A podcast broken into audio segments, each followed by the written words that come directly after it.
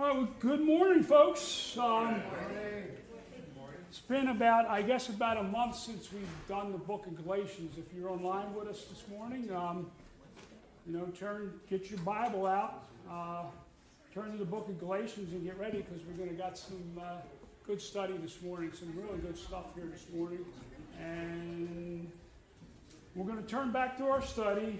Uh, it's an awesome letter. I know a lot of you might kind of say, "Oh, where was where we where were we like a month ago?" Right. So what I'm going to do is I'm going to bring you up to speed. All right. So if you do that, we'll be good. Let's pray before we go any further, though. As you get your Bibles ready, let me do some prayers for us this morning. Lord, we give you thanks. We give you praise for your word, for all that it brings to us this morning.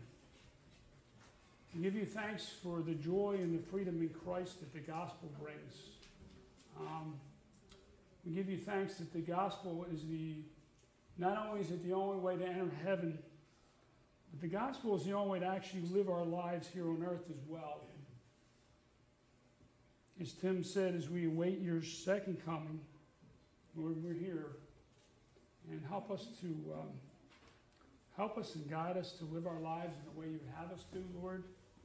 Have us to do church the way you would have us do church. Have us to um, have us to teach others um, to, to be in your in your word and to live in obedience to you and all that that means, Lord. Which Lord means sometimes it means that we have to we have to give up things and we have to uh, we have to do things that we think that aren't what this world would have us do. Sometimes we have to step out. We have to step out in faith, just like your, your servant Paul stepped out in faith, and it cost Paul something. And Lord, today, today it's cost something to be a Christian. Help us to be willing to pay the price because the uh, there's eternal glory that's coming, Lord. So whatever price is paid now, doesn't mean anything compared to the riches that you have for us in your kingdom. So, Lord, help us and guide us, Lord. May, may your word resonate deeply in our hearts and our minds. May we receive the word and, um, and not only just listen, but also act on it, Lord. May it be part of our lives. And it's in Jesus' name. Amen. Now, let's do a little review here this morning. Um, going to be helpful in our study. First, I want to give you is um, something the church has been struggling with a long time. Um, so, almost from the very beginning, there were forces at work within Christianity that would have destroyed or sidetracked the growing of the church, the spread of the gospel. There's three distortions that mainly Christianity has, and continues to have today, and they created many problems and they continue to reappear sometimes in other forms today. Often, just like the, in Galatia, distortions of Christianity slowly entered churches and denominations and worked against the spread of the gospel. So uh, let us call this distorted Christianity, and I'll contrast them this morning as a little review with true Christianity. So um, you want to just click that first slide. The first one is Judaized Christianity. It says Christians are Jews who have been accepted Jesus as the promised Savior, but they believe that, uh, and there's still some of that today, but this is rampant in Paul's day. They believe that to become a Christian, one must be first become a Jew. You must become a Jew and accept and keep all the Old Testament laws down to the letter and you do that first, and then you will become uh, then you will become a Christian. It was burdensome and it was hard, and they believed in works type sal- earning of the salvation. So if if it was Judaized Christianity, which Paul was fighting against, they believed that you had to earn your salvation. Okay. The second one is legalized Christianity. Christians are those who who live by a long list of do's and don'ts. God's favor is earned by good behavior. There is often a mixture of law and grace, and one must at least partially earn their salvation. All right, the third one is lawless Christianity. This is what we find in a lot of our, our big denominational churches today. These so called Christians live above the law. They need no guidance for Scripture, but often rely on popular culture and political correctness for guidance. They tend also to rely on what their own personal sense of God would have them do. And we're going to talk a little bit more about that coming up. Now I want to give you true Christianity. True Christianity or Christians are those who believe inwardly and outwardly that Jesus' death has allowed God to offer them forgiveness and eternal life as a gift. They have accepted that gift through faith and are seeking to live a life of obedient gratitude for what God has done for them. True Christianity is both public and private with heart belief and mouth confession. Our relationship to God and the power He provides results in obedience. Having received forgiveness and eternal life, we are now challenged to live that life with His help. So I entitled this message this morning, Growing in the Right Direction. During my preparation time for the message, I was praying in, um, on how to best teach this this morning. And God gave me this kind of metaphor this morning of flowers and weeds. So we often think of growing as a good thing, as people often say, I'm growing in my faith, which is a good thing, right? But growing can also be a bad thing. For instance, by way of the example that came to me, you can have flowers growing in your garden, or you can also have weeds growing in your garden. Most of us prefer flowers to weeds, right? Whether it's flowers or weeds, it's largely up to you. But either way, you're going to have something growing in your garden. Whether it's flowers or weeds, it's really whether you take the time to grow the flowers. But either way, something is going to grow. You determine by the amount of effort you put into your garden whether it will be full of flowers or full of weeds. But either way, something is going to grow. Often, if we're not careful, flowers and weeds grow together, right? Sometimes people might describe their faith as being stagnated. In other words, just staying the same and not growing. Personally, I don't think that that's true. You grow either way, like flowers or weeds. You either become closer to God or you become closer to the things of this world. You either are going forward or going in reverse. But rarely do people stay in neutral in their faith. Apostle Paul did a lot of cultivating in Galatia, as, um, as we've read over a series of a couple months now before, before this month. Paul ministered in Galatia in all three of his missionary journeys. They responded to the gospel. They grew in faith and had a close relationship with Paul. They were growing in the right direction. Then at some point, the weeds came in in the form of false teachers, the Judaizers. After receiving their freedom in Christ, they would turn back into bondage. They started following the regulations of the law. They came to Christ by grace, but they were deceived into thinking they must continue by works or merit. Paul planted flowers, but weeds were now threatening to choke out the flowers. The relationship with Paul was fractured, their joy was lost, and they themselves were in spiritual bondage. Paul needed to pull out the weeds. If you remember in the beginning of his letter, Paul starts out by calling them foolish. He has been scholarly too, bringing a lot of theology to bear in his argument. Um, he's reasoned with them in this deep theological way. But now, as, as, the, as Galatians move on, now he becomes tender. We see Paul's pastoral heart. In our text this morning, expresses his deep compassion so turn your Bibles, if you've got a Bible app, I think you might already be there. We're going to be in Galatians 4, verses 8 to 11. Formerly, when you did not know God, you were enslaved to those that by nature are not gods. But now that you have come to know God, or rather to be known by God, how can you turn back again to the weak and worthless elementary principles of the world, whose slaves you, you want to be once more? You observe days and months and seasons and years. I'm afraid I might have labored over you in vain. So before we can move ahead, we need to take a look, a brief look at where we, we were before verse 8. If you look at verse 1 in the fourth chapter, James explains this to us. He explained about a month ago, right? Both children and slaves were alike in that they were under a guardian. I'm like at chapter 4, verse 1 now. The son, even though he was an heir, did not possess any legal rights until he became of age. Even if he is an heir in a large estate, and if you remember back uh, about a month ago, James used the example from the movie Richie Rich. And the point is that even though an heir theoretically owns the whole estate, as long as the heir is a child, he has no legal rights to that estate. In that sense, he is no different from a slave.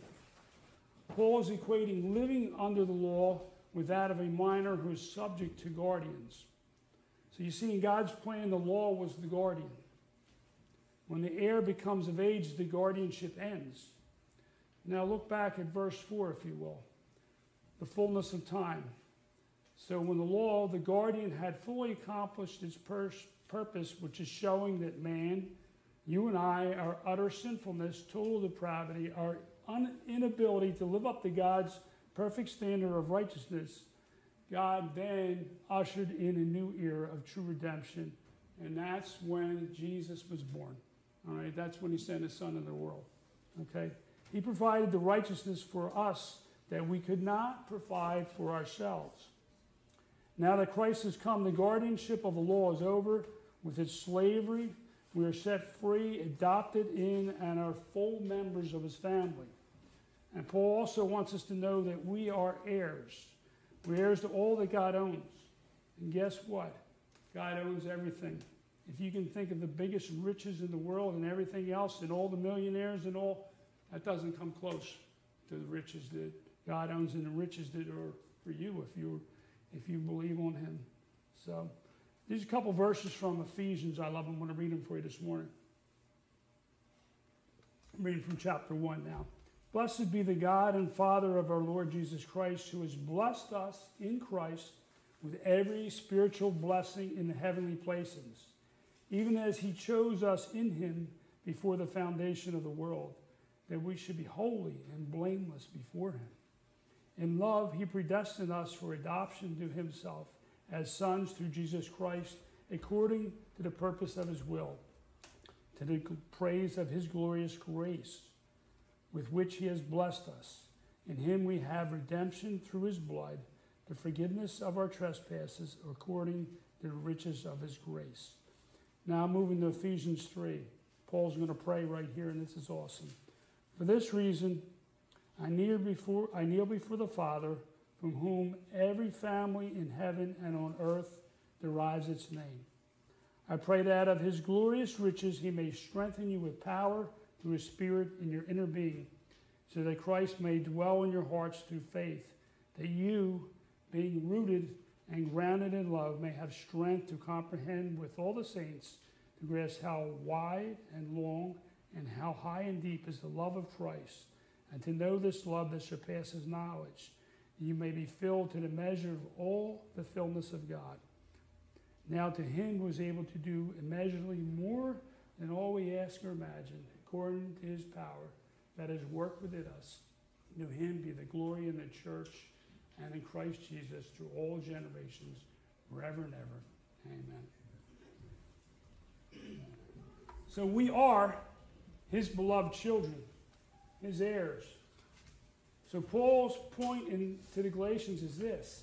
In light of all that this, in light of all that this riches that were given to us, why would you return to the slavery of the law?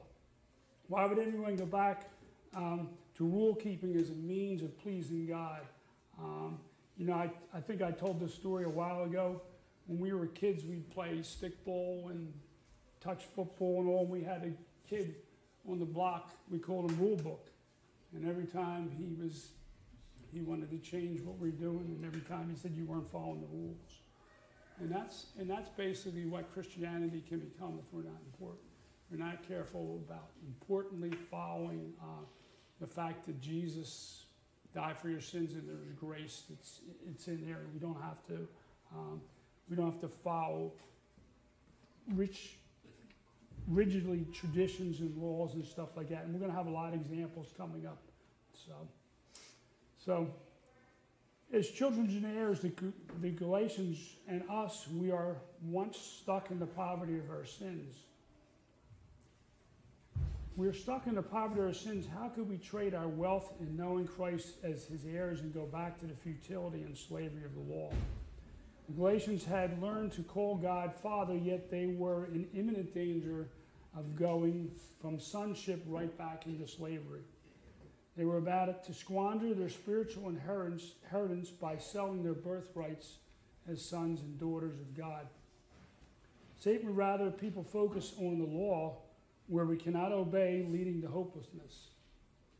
He wants us to take our eyes off the Savior and look to other things such as, and Dan explained this a few weeks ago if you were here when he did review of chapter 3. He called it the law of self.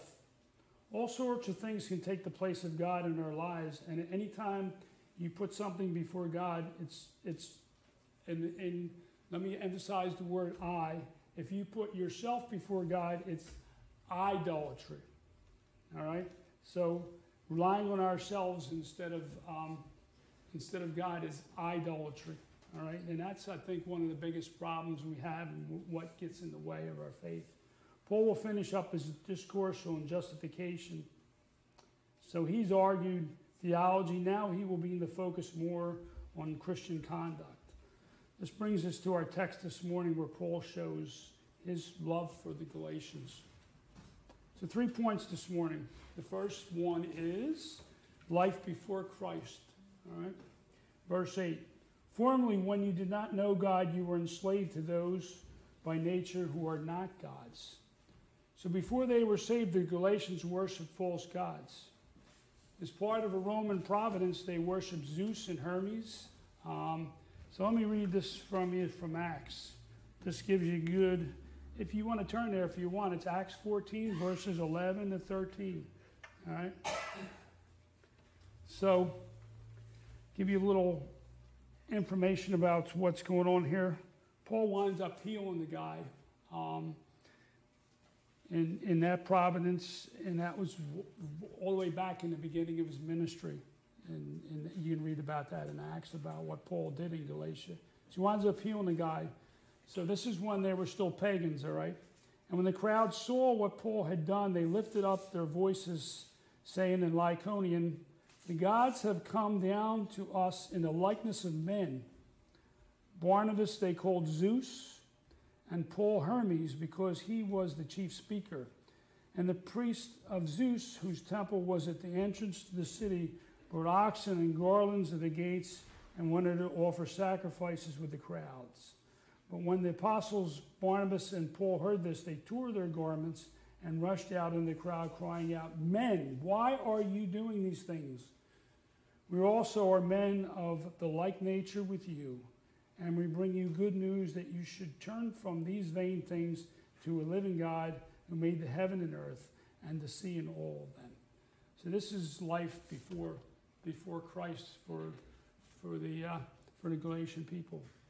Um, they believed in that, and they also believed in something else. There's not a, along with um, you, you, study a little bit history of what happened back then. Long before before that. Um, a lot of the Caesars, this particular one was Augustus Caesar. Um, he made Galatia Roman providence um, and established, established it as a Roman colonies. So what the Romans liked to do was also not only they knew they were worshiping other gods, but they wanted to throw the emperor in with it. So not only did you worship other gods, but you also you would worship the emperor too. So not only before before they knew Christ, not only were the um, Galatians worshiping other gods, they were also worshiping the Emperor Caesar. So that was going on in, in there to give you a little background of what was going on. So they, as a Roman pro- providence, and participated in what was called the Emperor's cult.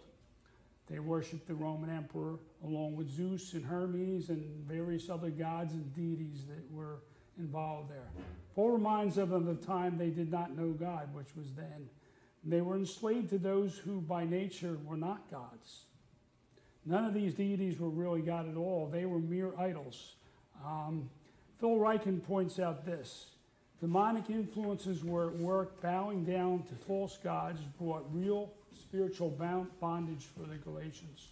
Before they came to Christ, the religion was that of works, and they were slaves to various man made gods that were not actually God at all. Galatians did not remember what they were like before Christ.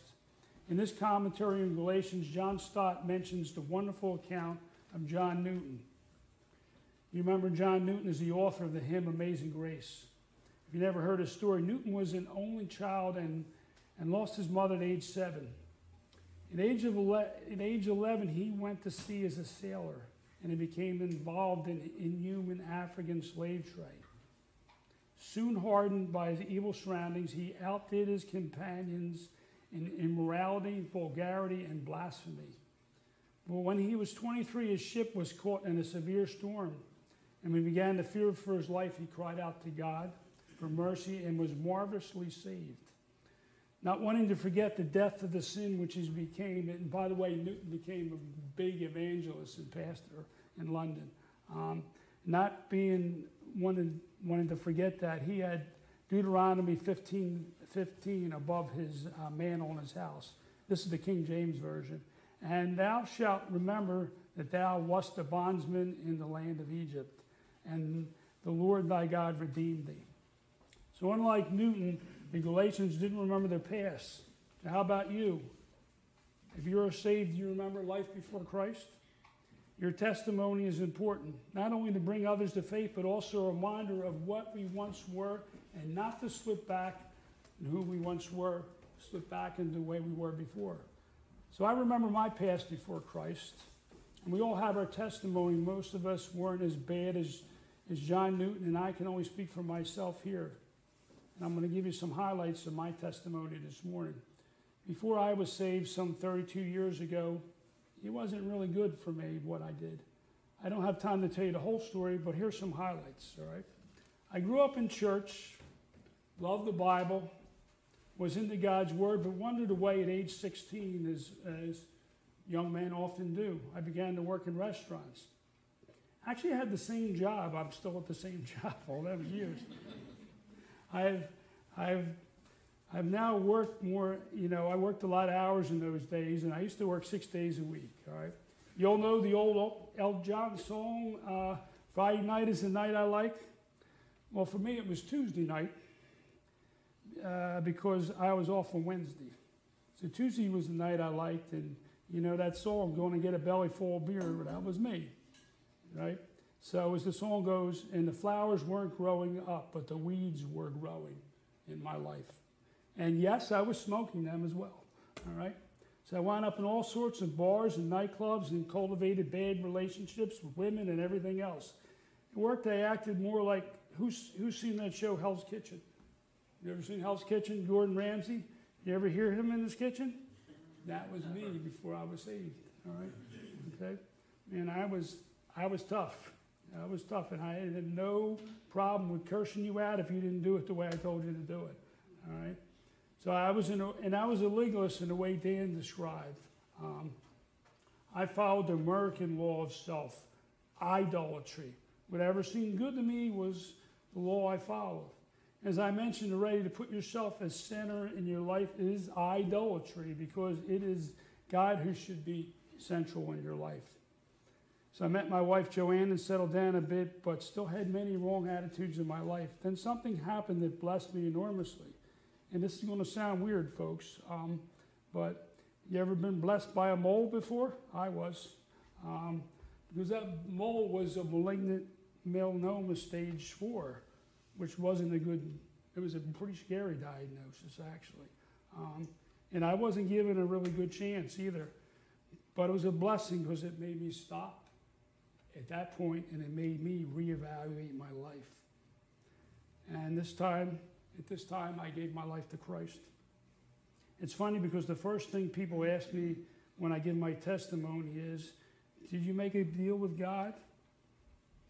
you know, to save your life?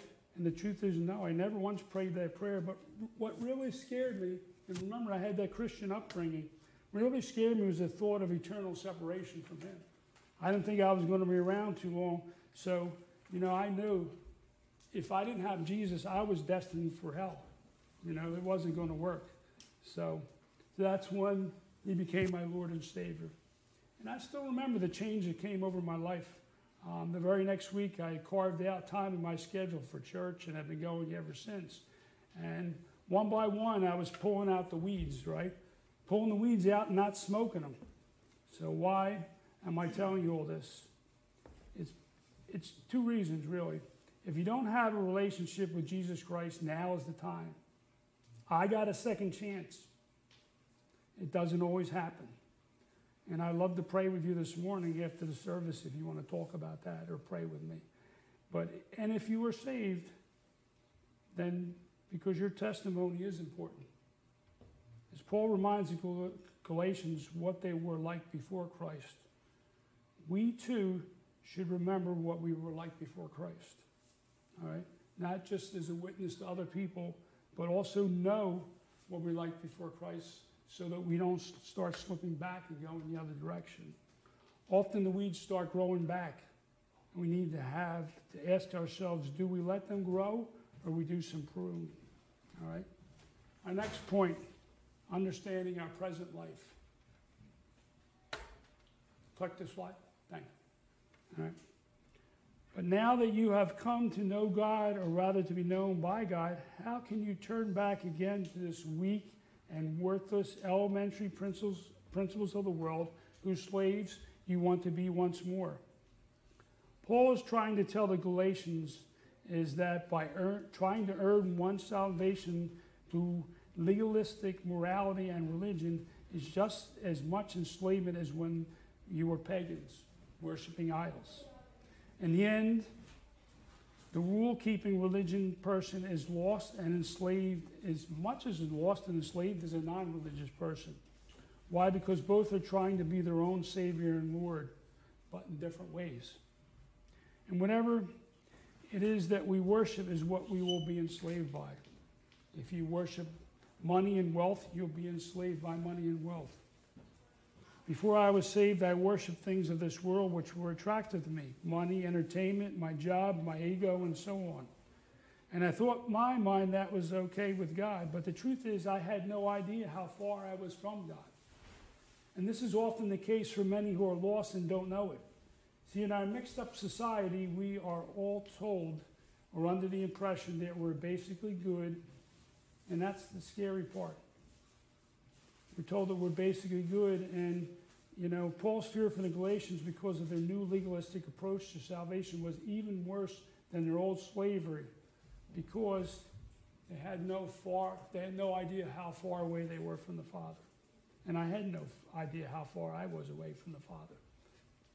The Galatian Christians had come to know God in the intimacy of family relationship. Remember, we talked about they were heirs which is much more than just knowing about God, but in a real sense, it is to experience God. Because before their conversion, the Galatians did not experience God by means of the Spirit of God. Paul is emphasizing that God took the initiative with the Galatians, bestowing on them the Spirit and reckoning them, reckoning them as righteous. Remember that passage in Romans. Relationship with God does not have its basis in us seeking or doing or knowing, but originates with God Himself. Timothy Keller writes this what, what makes a person a Christian is not so much your knowing God, but His knowing you. To know in the Bible means more than intellectual awareness. To know someone is to enter into a personal relationship with Him. This is what Paul means when he says to be known by God and and to be known by God, you need to spend time with Him. You can't know God unless you spend time with Him in prayer. There's no way. It's not going to happen. The problem with not experiencing the true God is the alternative is not nothing, but rather being controlled beings which are not real gods. So you, you're going to be in control of something, but by something. Could be yourself. Could be false gods. The Galatians worship false gods like Hermes and Zeus, as well as the Roman emperor. They would also esteem the basic elements of this world, including fire, wind, the moon, and the stars. And they, they worship the elements of the world. And Paul mentions elementary principles, and we're going to get a good idea from that if you look at Galatians 2 8, where Paul says, See to it that no one takes you captive by philosophy and empty deceit, according to human tradition, according to the elementary principles or spirits. Some translations will use spirits, and associates elementary principles of the world with deceptive human tradition and philosophy. So, the heart of the Jewish religion during New Testament times was a system, um, what they called rabbinic, rabbinic tradition. In other words, the rabbis would um, were the scholars, and they would they would add to what the law was. Um, if you looked at any of that, they had they would take the law, the Pentateuch, the first four books of the Bible, and then they would add to it. First, they came up with the Mishnah. That was the commentary on the on the Bible. Uh, so the Mishnah, if I put it on the table, if you ever saw one, it's about if I stack the Bible back up, that would be the Mishnah. That was all the commentary on the Bible. Now, after that, that wasn't good enough. They were, they were going to make publish something later on was called the Babylonian Talmud. The Babylonian Talmud, and we don't have encyclopedias like we used to. Maybe if you went to the library. Anybody ever sold the uh, Encyclopedia Britannica? Mm-hmm. That was the size of the Babylonian Talmud, the commentaries on the law. So, um, so if you can see how they took the law to the, the farthest degree, that was the size. So, uh, so, so the gen in, in the world that the Galatians were formerly part of, human philosophy and pagan religions interrelated, related, and both Jewish traditions and pagan religions centered in a man-made system of works. Man-made because we've taken the, what was in the Bible and we've decided to just expand it right? With the idea of obtaining divine acceptance by one's own efforts, which means that if we followed the letter of the law, they followed everything that was in there, then they would be saved. You know? Again, idolatry because that's something I had to do. All right? God doesn't work that way. He's already did it for you. So this sounds a lot like our society and nation today. But, you know, we're taught, I mean, we even teach our kids, and not, we don't say it in so many ways, but not to rely on God. We, we want you to rely on ourselves, right? We need to rely on the government, you know, rely on the government. What's the government going to get for you? What's, you know, what, and everything else. The election's coming up. We rely on others, everything but God in society today. We don't rely on, we don't rely on Him. We rely on other things. And God is saying, you know, Come to me first. Don't, don't go to other sources, you know. I often think of, um, you know, when someone's sick, you know, and I, and I get a lot of people in work tell me, can you pray for somebody? Usually after they've had um, so many different rounds of um, chemotherapy and they've gone to this and they've gone to that and they've seen X amount of doctors, then prayers are last resort. Well, Prayer should be the first resort for us, not the last resort. And unfortunately, that's what happens. So, so many are being led astray by the messed up principles which have taken place. Um, taken place the truth of Scripture. So, and I'm not getting political, but I do want to be. I don't want to be political. I don't think you should be political either, but I think you should be biblical. All right. Don't be politically correct, but be biblically correct. Paul was shocked at how the Galatians had forgotten how the Lord had saved them from bondage to sin, right? He's equally shocked at how they are returning to their old lifestyle. Verse 10 You observe days, months, and seasons and years. So you take that verse, some such as the Jehovah's Witnesses use this verse incorrectly to forbid, if you know any uh, people in the Watchtower Society there, to forbid uh, celebrating birthdays and holidays. Um, This is not the intent of Paul's message in this passage. The verse does not forbid anyone from celebrating Christmas, Mother's Day, Father's Day, Easter, whatever it is, okay? He's simply pointing that such ritualism um, can never save anyone, and I'm going to explain some of that in a minute. So before becoming Christians, the Galatians observed an elaborate pagan calendar. Remember, I, remember we talked about that earlier. They were in, in the Zeus, Hermes, and the, uh, the uh, Romans and everything else. They worshipped everything. Okay, but they had a nice calendar set up. It was an elaborate calendar that structured their days, months, and seasons with worship of the gods and the emperor. Thanks to Paul, they had severed their ties from this ritualistic pagan calendar. They left behind this calendar, and now, because of this long standing practice, it was easy for the Judaizers, the false teachers, to replace this calendar with the Mosaic calendar. The Jews also had days, months, seasons, and years, and scholars believe that this refers to the Jewish system of religious feasts. Days would refer to the Sabbath and other feasts celebrated for one day. Months may have referred to the monthly celebration and observances of the new moon, which actually were, they were told not to celebrate by the prophets. Seasons were the seven feasts of God um, given for them to celebrate. Years were perhaps the year of Jubilee or the sabbatical year. So the Judaizers were, are, as we already learned, strong opponents of Paul and Galatia. They gave them back a calendar. So they got rid of a calendar, a pagan calendar. They instead gave them their own Jewish calendar instead. They were slaves to the one calendar, so what do we think is going to happen to the new calendar? So observing the, the calendar of the Jewish times and seasons could have been helpful if it was used rightly. It was a given originally to the Israelites. Um, it taught and reminded them about God's provision and love for them. Unfortunately, as time passed, the commemoration became more important than the reason and teaching behind it. So, where's the dangers of all this? Um, the danger is when we use them in a legalistic way. And Christians often do the same thing. Um, you know, and, and, this morning, how about you all heard the term C&E Christians, right? Christmas and Easter, right? Many go to church on Christmas and Easter, celebrating them holidays, thinking that's all they need for salvation. And it's true. Before, because I know before I was saved, I was only a, a C Christian, all right? I didn't even do the E one, all right? I went to church every Christmas Eve because my mother wanted me to take her to church, all right? That was the full extent of my commitment. So many, and many churches have strict adherence to a liturgical calendar, which is not necessarily a bad thing, except when it's followed in a legalistic way.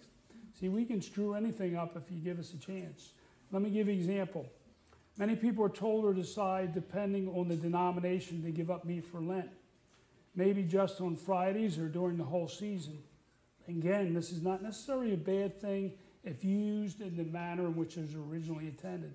However, people often use this in a legalistic way as well, thinking that um, this is what God requires of them, or their salvation is dependent upon what they eat or they don't eat.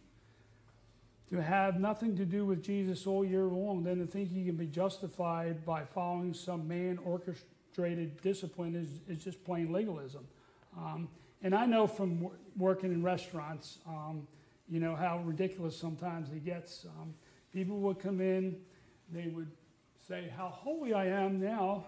I'm giving up meat and I'm going to buy a very expensive seafood dish. So, you ever bought, you ever, you got any cheap seafood lately, folks? No, I don't think so.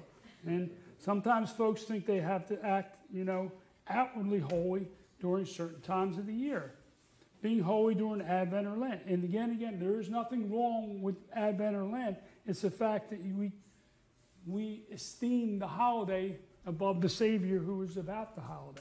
All right? Going through the motions during that part of the year is what God, you know, God's not looking for that. Um, we, we do that, and folks often make no effort during other times of the year. I've seen Lent and Advent church attendance goes way up for the first two weeks and they don't come anymore, maybe on Christmas. The Galatians in the past had already used this type of calendar as, as the Judaizers were ready to put in, right? and now they're going to be slaves to it again. Paul knew that observing the Jewish feasts and and observances for the Galatians would take the place of a real relationship um, they had as sons and daughters of God. You God wants you all the time. He wants an ongoing relationship with you. Um, tomorrow's Reformation Day, and um, Luther was asked that question. You know, after after the Reformation and all, and they were starting to break away from the Roman Church, and they asked that question about how about all these traditions and things and all the things that we do. And the way he explained it was this: he said, if if these traditions take away from the gospel for you, you shouldn't do it. If these traditions can enrich or add to your understanding of the gospel, then it's okay to do these traditions. But if they are minus, if they take away from the gospel, don't do the traditions. So that's um, that's where it was with, with that, and I think that's um, I think that's good advice. Uh, next point: Which direction is your life heading? Verse eleven. I am afraid I may have labored over you in vain. This is again, this is Martin Luther, and I love this one. He writes Paul's suggestion that the, that the Galatians are contemplating giving up the substance for that which is but a foreshadowing of the substance, or to put it in, in his terms, they're like the dog who runs along the stream with a piece of meat in his mouth and are deceived by the reflection of the meat in the water. He then opens his mouth to snap at it and loses both the meat and reflection. So you see, you know, the Galatians already had God, they already had Jesus, and they wanted more. They wanted the law, and by accepting the law and all, they lost what they had in the beginning. So, and that's important that we don't add to what was already given to us. Paul's task here is to make clear to the Galatians that they already have what they are looking for, long for, and need. So Paul has a pastor's heart. He loves the Galatians. There is nothing more disastrous or depressing for a pastor than to see Christians spiritually regressing rather than spiritually progressing. Remember, I told you um, growing. You know, I don't believe that you can go in one, you go like you stay in neutral. You're either going forward or you're going backwards in your faith. So that's important to think about. I also want to add this to it. You and I are blessed to have two men who love us in the same way, Dan and James. And their biggest concern is for your spiritual welfare. Paul had to say some hard things to the Galatians and good pastors need to do the same for their congregations. I'm going to leave it at that, but ask you to pray on that this morning. And if you're not as close to God as you need to be, you don't have to guess who moved. So let's go back to um, my metaphor, even if it's a little silly or overused. How is your spiritual flower bed? Is it blooming? Does it need pruning? Are there weeds that need removing? Have you spent any time working on it, or do you expect it to grow on its own? As Christians, we will be growing either closer to God or growing farther away by following things of the world. Church, I learned a lot about things the hard way about God in my life. I've been stubborn, obstinate, and downright stupid at times. And I still mess up at times. But One thing I want to leave you with this morning Jesus is so worth the time to get to know.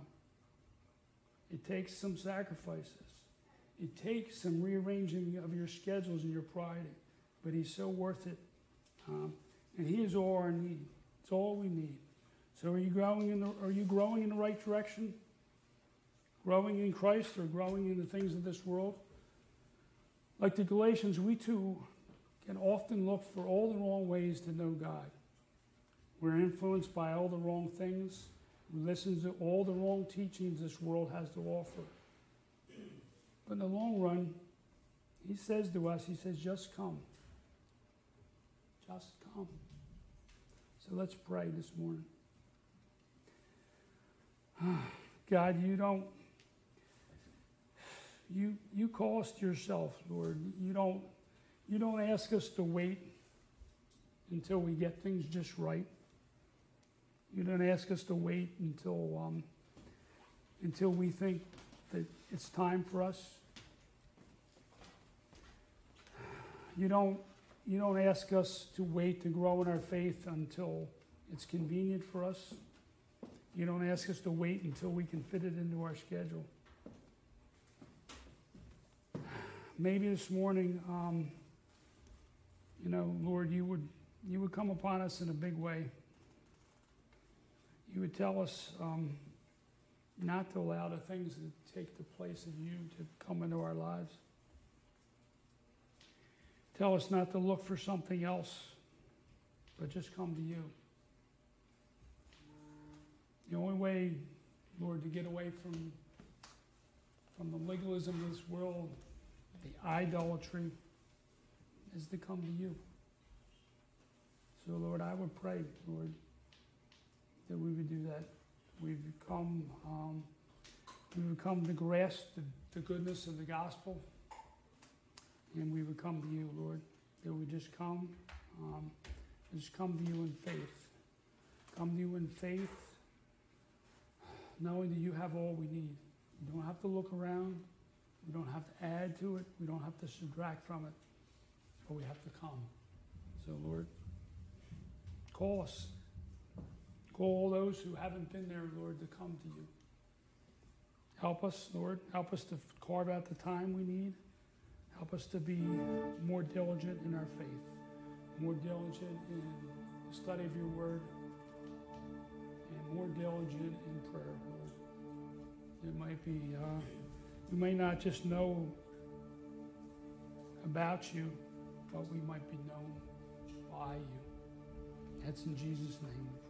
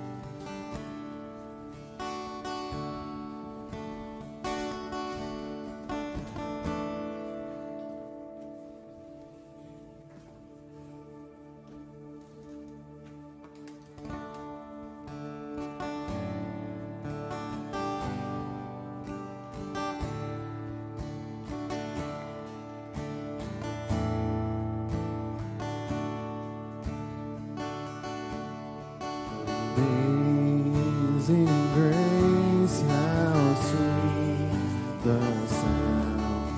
That saved a wretch like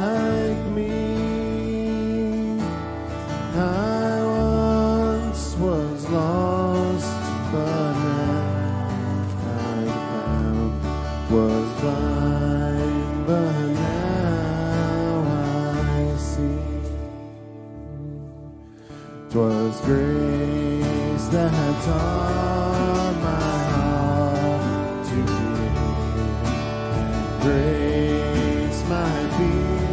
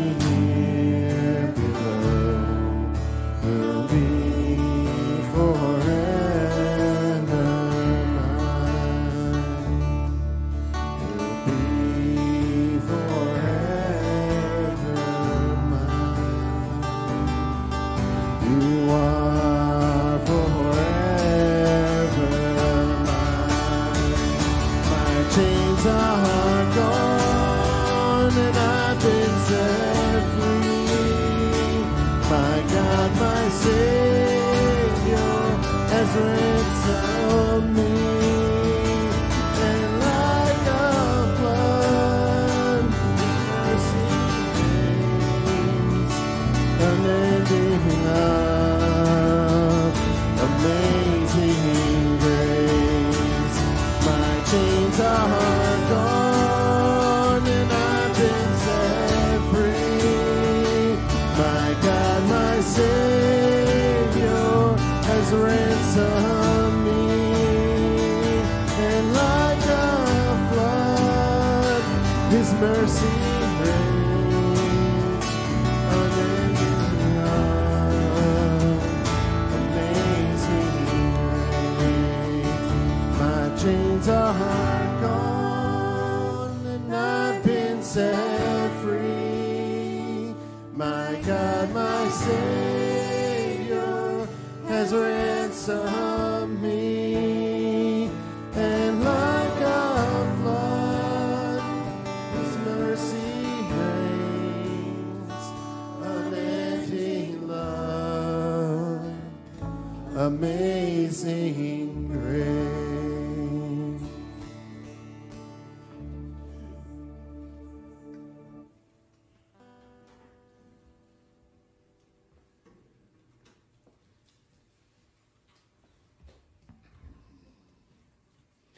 to him who is able to keep you from stumbling and to present you blameless, blameless before the presence of his glory with great joy, to the only God our Savior through Jesus Christ our Lord, be glory, majesty, dominion, and authority before all time, and now and forever.